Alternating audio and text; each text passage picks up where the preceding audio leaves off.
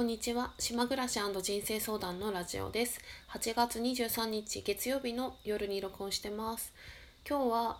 かっこいいタイトルをつけるとすると自分の本心に沿って生きるために必要なもの。っていう話なんだけどまあこれ私のね、まあ、ここ数日の実体験からのエピソードであります。でもしかしたら話し方がちょっと先生みたいになっちゃうかもしれないんだけどあの先生みたいなラジオ嫌いなんですけどそうなってしまう可能性がありますがよろしくお願いします。教えるみたいなあんま嫌なんですけどでもどうしてもこれね話いい話だと思うんで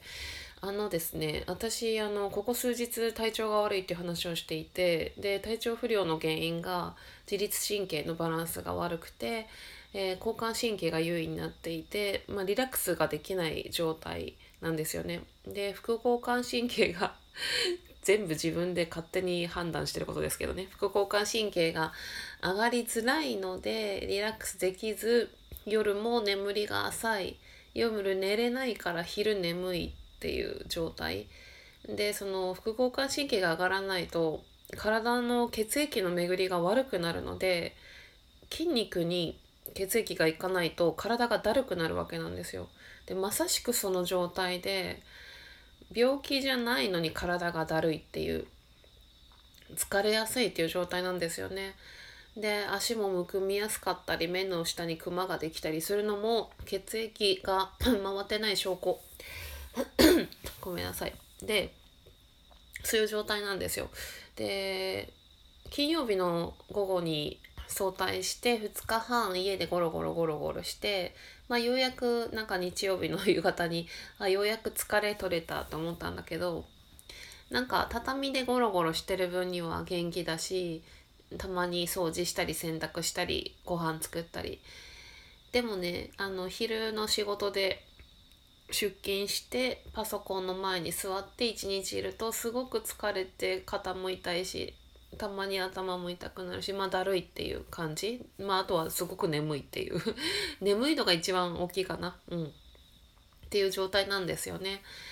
それでそれでねちょっと話変わるあれ変わりますけどあのアマゾンでね今日ね棒灸って言って棒のお灸を注文しました。初めて。セルフケアでできる自分一人でできるお灸っていうのがあることは以前からしてたんですけどそれがあの副交感神経に効くらしくてあの体のを温める効果もあるので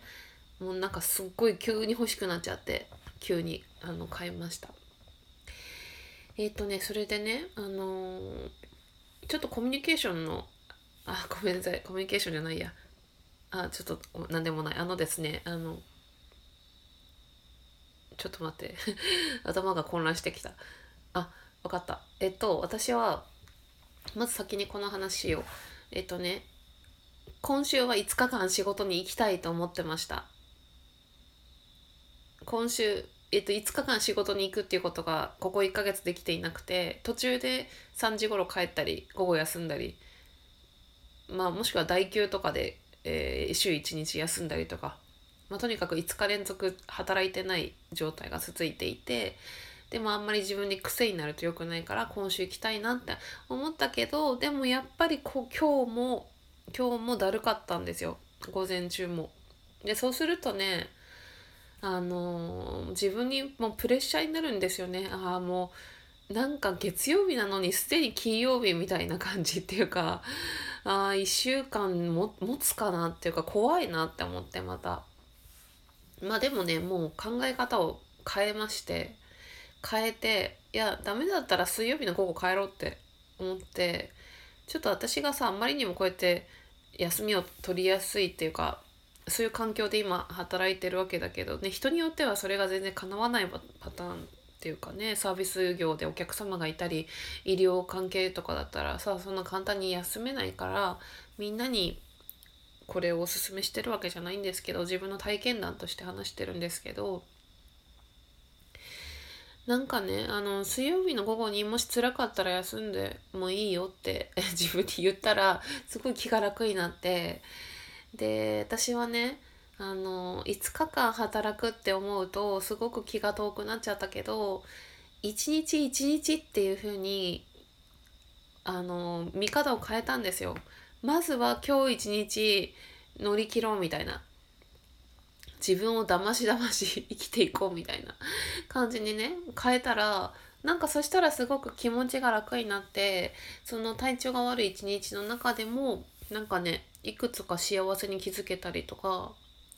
例えばの幸せなんですけどあのまあこれは十分に幸せなことだけど最近知り合った方がお手紙と一緒にあのプレゼントでコーヒーを送ってくれたりとかしたのも嬉しかったけど、まあ、それは結構大きい幸せだよね。あとはちっちゃな幸せで言うと昨日ねあのワウワウのオンデマンドで「ペンションメッツァ」っていうドラマを見れることを知って、まあ、それは何かっていうと私が好きなかもめ食堂系列のドラマでそういう感じのドラマで小林聡美が主演なんですよね。なのでかもめ食堂好きな人におすすめなんですけどワウワウのオンデマンドで初月無料でオンデマンドできるのでそれを見てるんですが長野のえー、ペンション経営してるっていう設定小林聡美が。そこにお客さんが毎回1人来てそこで繰り広げられる会話。それがすごくねあの何て言うのかな。まあ人生人生に働きかけるというかなんかすごくいい話をしてるわけなんですよね。ですごく景色のいい森の中でベランダでシャンパン飲んだりとか、まあ、とにかく私の理想が詰まってるというもう大好きな見る前から絶対好きだと思ったけど見たらすごく好きだしそのドラマに出会えて昨日今日見てるっていうのも幸せだしあと1年ぶりに食べたゴーヤがめちゃくちゃ美味しかったっていうのも幸せだったしあと私の地域だけかもしれないけど今古畑任三郎が夕方やっててそれを見れるのもめっちゃ嬉しいっていう。なんかねそのだから5日間というスパンじゃなくて一日一日を生きるっていう小さな目標を立てたらなんかちっちゃな幸せにも気づけてしみじみできたっていう発見がありました。これはなんかねあれに似てるなって思ったんですよね。あのアルコール中毒とか薬物中毒の人の治療で、えー、もう一生アルコールが飲めないと思うともう辛くて大変なんだけど今日一日飲みません。今日一日薬やりません。今日一日盗撮しませんとか今日一日ストーカーしませんとか。なんかそういうねあの自分のこう、まあ、目標みたいなものを一日単位で決めていく。今日飲まないことの繰り返しらしいんですよね。そういうその依存系の中毒の治療って。それとなんか似てるなって思っちゃったんですよね。はい。で、えっ、ー、と、今の話前置きなんですけど、私のモットーで自分の本心に沿って生きるっていうことがあってそれは私がやっている「湖」というあのオンライン対話オンラインカウンセリングのめっちゃくちゃかっこよく言うとブランドアイデンティティにしてるんですけど、えー、そのですね自分の本心に沿って本心。ちょっと鼻が詰まって本心って聞こえづらいかもしれないけど本当の心の本心ですね。本心に沿って生きるために必要なことっていうのはいろいろとあるんですね。例えば例えばえー、えっと自分が今まで培ってきた思い込みとか価値観とかで本当は自分にとって今はもう必要なくなったものとかあとはかつての子供の頃のまあ、えー、傷というかねインナーチャイルドとか、まあ、トラウマみたいなものもそうだしちっちゃな我慢した感情とかね。そういったのを一個ずつ点検して解放していくっていうのがあのすごく重要なところなんですけど、えー、っとその次のステップとしてその自分の本心に沿って生きるっていうことをね自分で許してあのそういう行動ができ始めた時に、えっと、社会活動の中においてこれ絶対必要だなって思ってることがあってあ絶対でもないかなうん、でもあると必ず自分の役に立つって思ってることがあって、えー、自分の本心に沿って生きることを続けるために必要なことそれは、えっと、コミュニケーションスキルだと思ってるんですよね。あのですねあの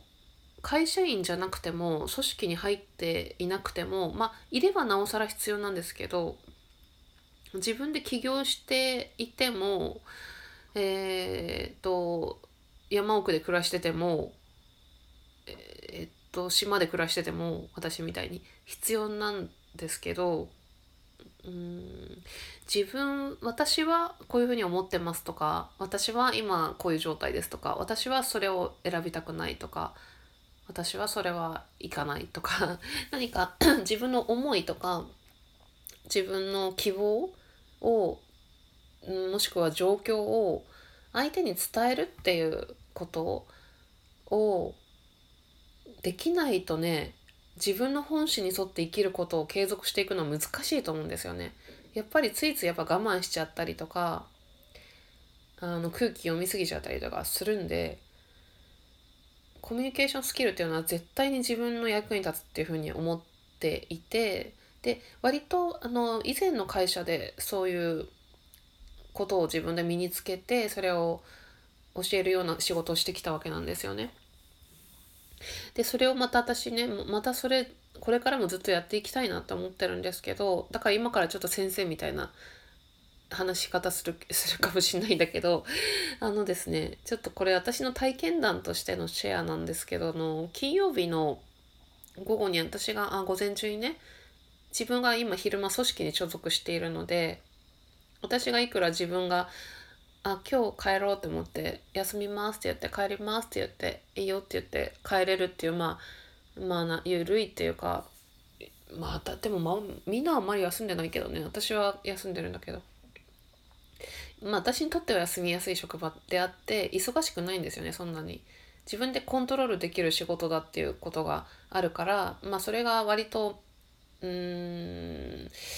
まあね環境によって4月のがあるかもしれないけどあので、まあ、それはいいやそれはいいんだけどあのですね私は最近体調が悪くて5日間働くのが難しくてできれば週に1日半日でも休みたいっていう週の水曜日の午後とかね休みたいっていう状況があります今。それを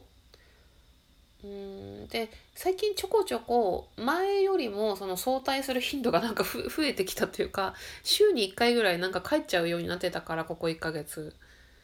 なんか自分でちょっとこれ多いなっていうか不自然だなってえっと私の体調的に不自然じゃなくてこの組織の中でこんだけあのさ こんだけ自由に帰っちゃうっていうのはちょっと不自然だなって思って私あんまり上司と普段そんなにコミュニケーションしてないしあんまり必要がないから挨拶はしてるけど、まあ、相談事とかする時ぐらいしか喋んないんだよね基本的に。でこれは私上司に言った方がいいなと思って金曜日に言ったんですよ言ったんですよって敬語になっちゃった。あのねあの私眠れてなくて夜最近。でそれをで昼に眠いの。昼に眠いの。だから一番それがあの辛いことなんだけど上司を呼び出して私実は最近体調が良くなくてあの夜あんまり眠りが浅くなっちゃってで昼が眠いんですと。でだるくなだるくなりやすくもあって疲れやすくもあってだから最近よくねあのお休みいただいてたんですけどまあちょっとそういう状況だったのでお伝えしておきますって言ったんだよわざわざ。うんまあでもそれ言ったらさ、まあ、絶対あのー、無理しないでって言ってくれるの分かってたし実際そういうふうに言ってくれてあそうなんだみたいなああ最近よく まあしかも私もチャイム鳴ったらすぐ帰るからもう潔く帰ってるなって見てたよっていうまあそういうねコミュニケーションがあるわけだけど。で私自身もやっぱりそれをちゃんと上司に言ったことによって気兼ねなく帰れるっていうかあ今週もダメだったら水曜日にお休みもらおうってそれ言ってないとやっぱりねあーなんかみんなちゃんと来てるのになんで私ばっかり休んでとか周りの人にどう思われてるかなとかまああんまり実は思ってないんだけどあんまり思ってないけど思っちゃうんですよね。思っちゃうんですよ。ついつい。無意識の中でも。自分を責めたりとか悪いなって思ったり罪悪感みたいなね。だからねそういう自分のその状態がいつもと違う時、まあ、失恋したとかさあのペットが亡くなったとかそういうのも言った方がいいと思うんだけどさわかんない失恋は失恋はどうかわかんないけど失恋も私昔言ってましたね上司に。失恋して仕事どころじゃないってからもう休ませてくれって言って言ったことありましたねそういえば昔。でねそれであの人って、えーと、ちゃんとそういうふうに誠実に素直に言葉を伝えるとほとんどね伝わるって自分の体験としては。で私あの社会人になってから結構働いてるんですけど20年間も働いてるもう大人になって20年も社会人やってるけど私がそうやって上司にあの正直に伝えて否定されたり受け入れてくれなかった人って一人もいなかったんですよね。でそれがが私が恵まれてるとかっていう話をしてるんではなくてちゃんと伝えたら伝わるよっていうことをあの自分自身の体験として理解してるんですよね。でね結構これ一個ポイントがあってあの呼び出しをするっていうところなんですよ。これは私的なポイントなんですけど私的にはそれが大事だと思ってるんですけどあの例えば今言ったような会話って最近眠れてなくて体調悪くてよく休んでますって言ったらね数分 1, 分で1分以内で言えることなんですよね。でもそれをその例えば課長の席の隣でとか立ち話でとかで言っちゃダメなんですよ。呼び出しするっていうのがポイントで大事な話は呼び出しそれはね結構家族間でもそうだと思うんですよね。私結婚してないけど例えば旦那さんに何かどうしてもこれをこれは伝えたいっていう例えばさマヨネーズの何？キャップがいつもちゃんと閉まってないとか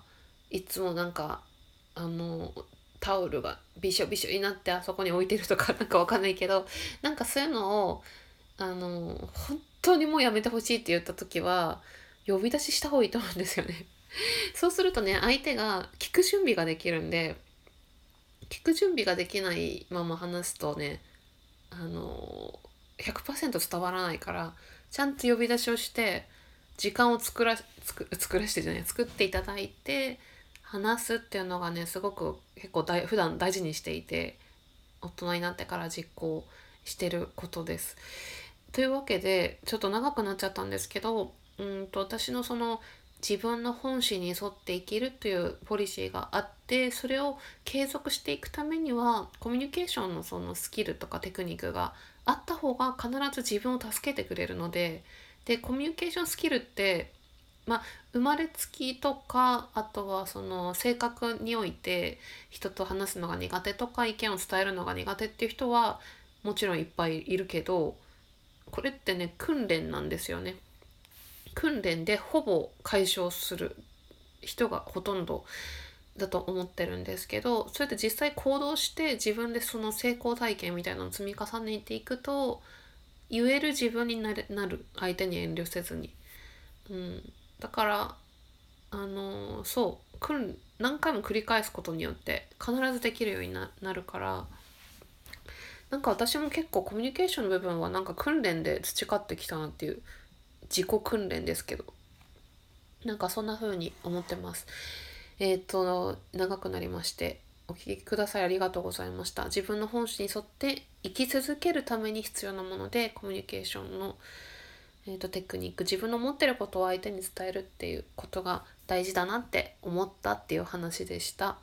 以上です。では聞いてくださりましてありがとうございました。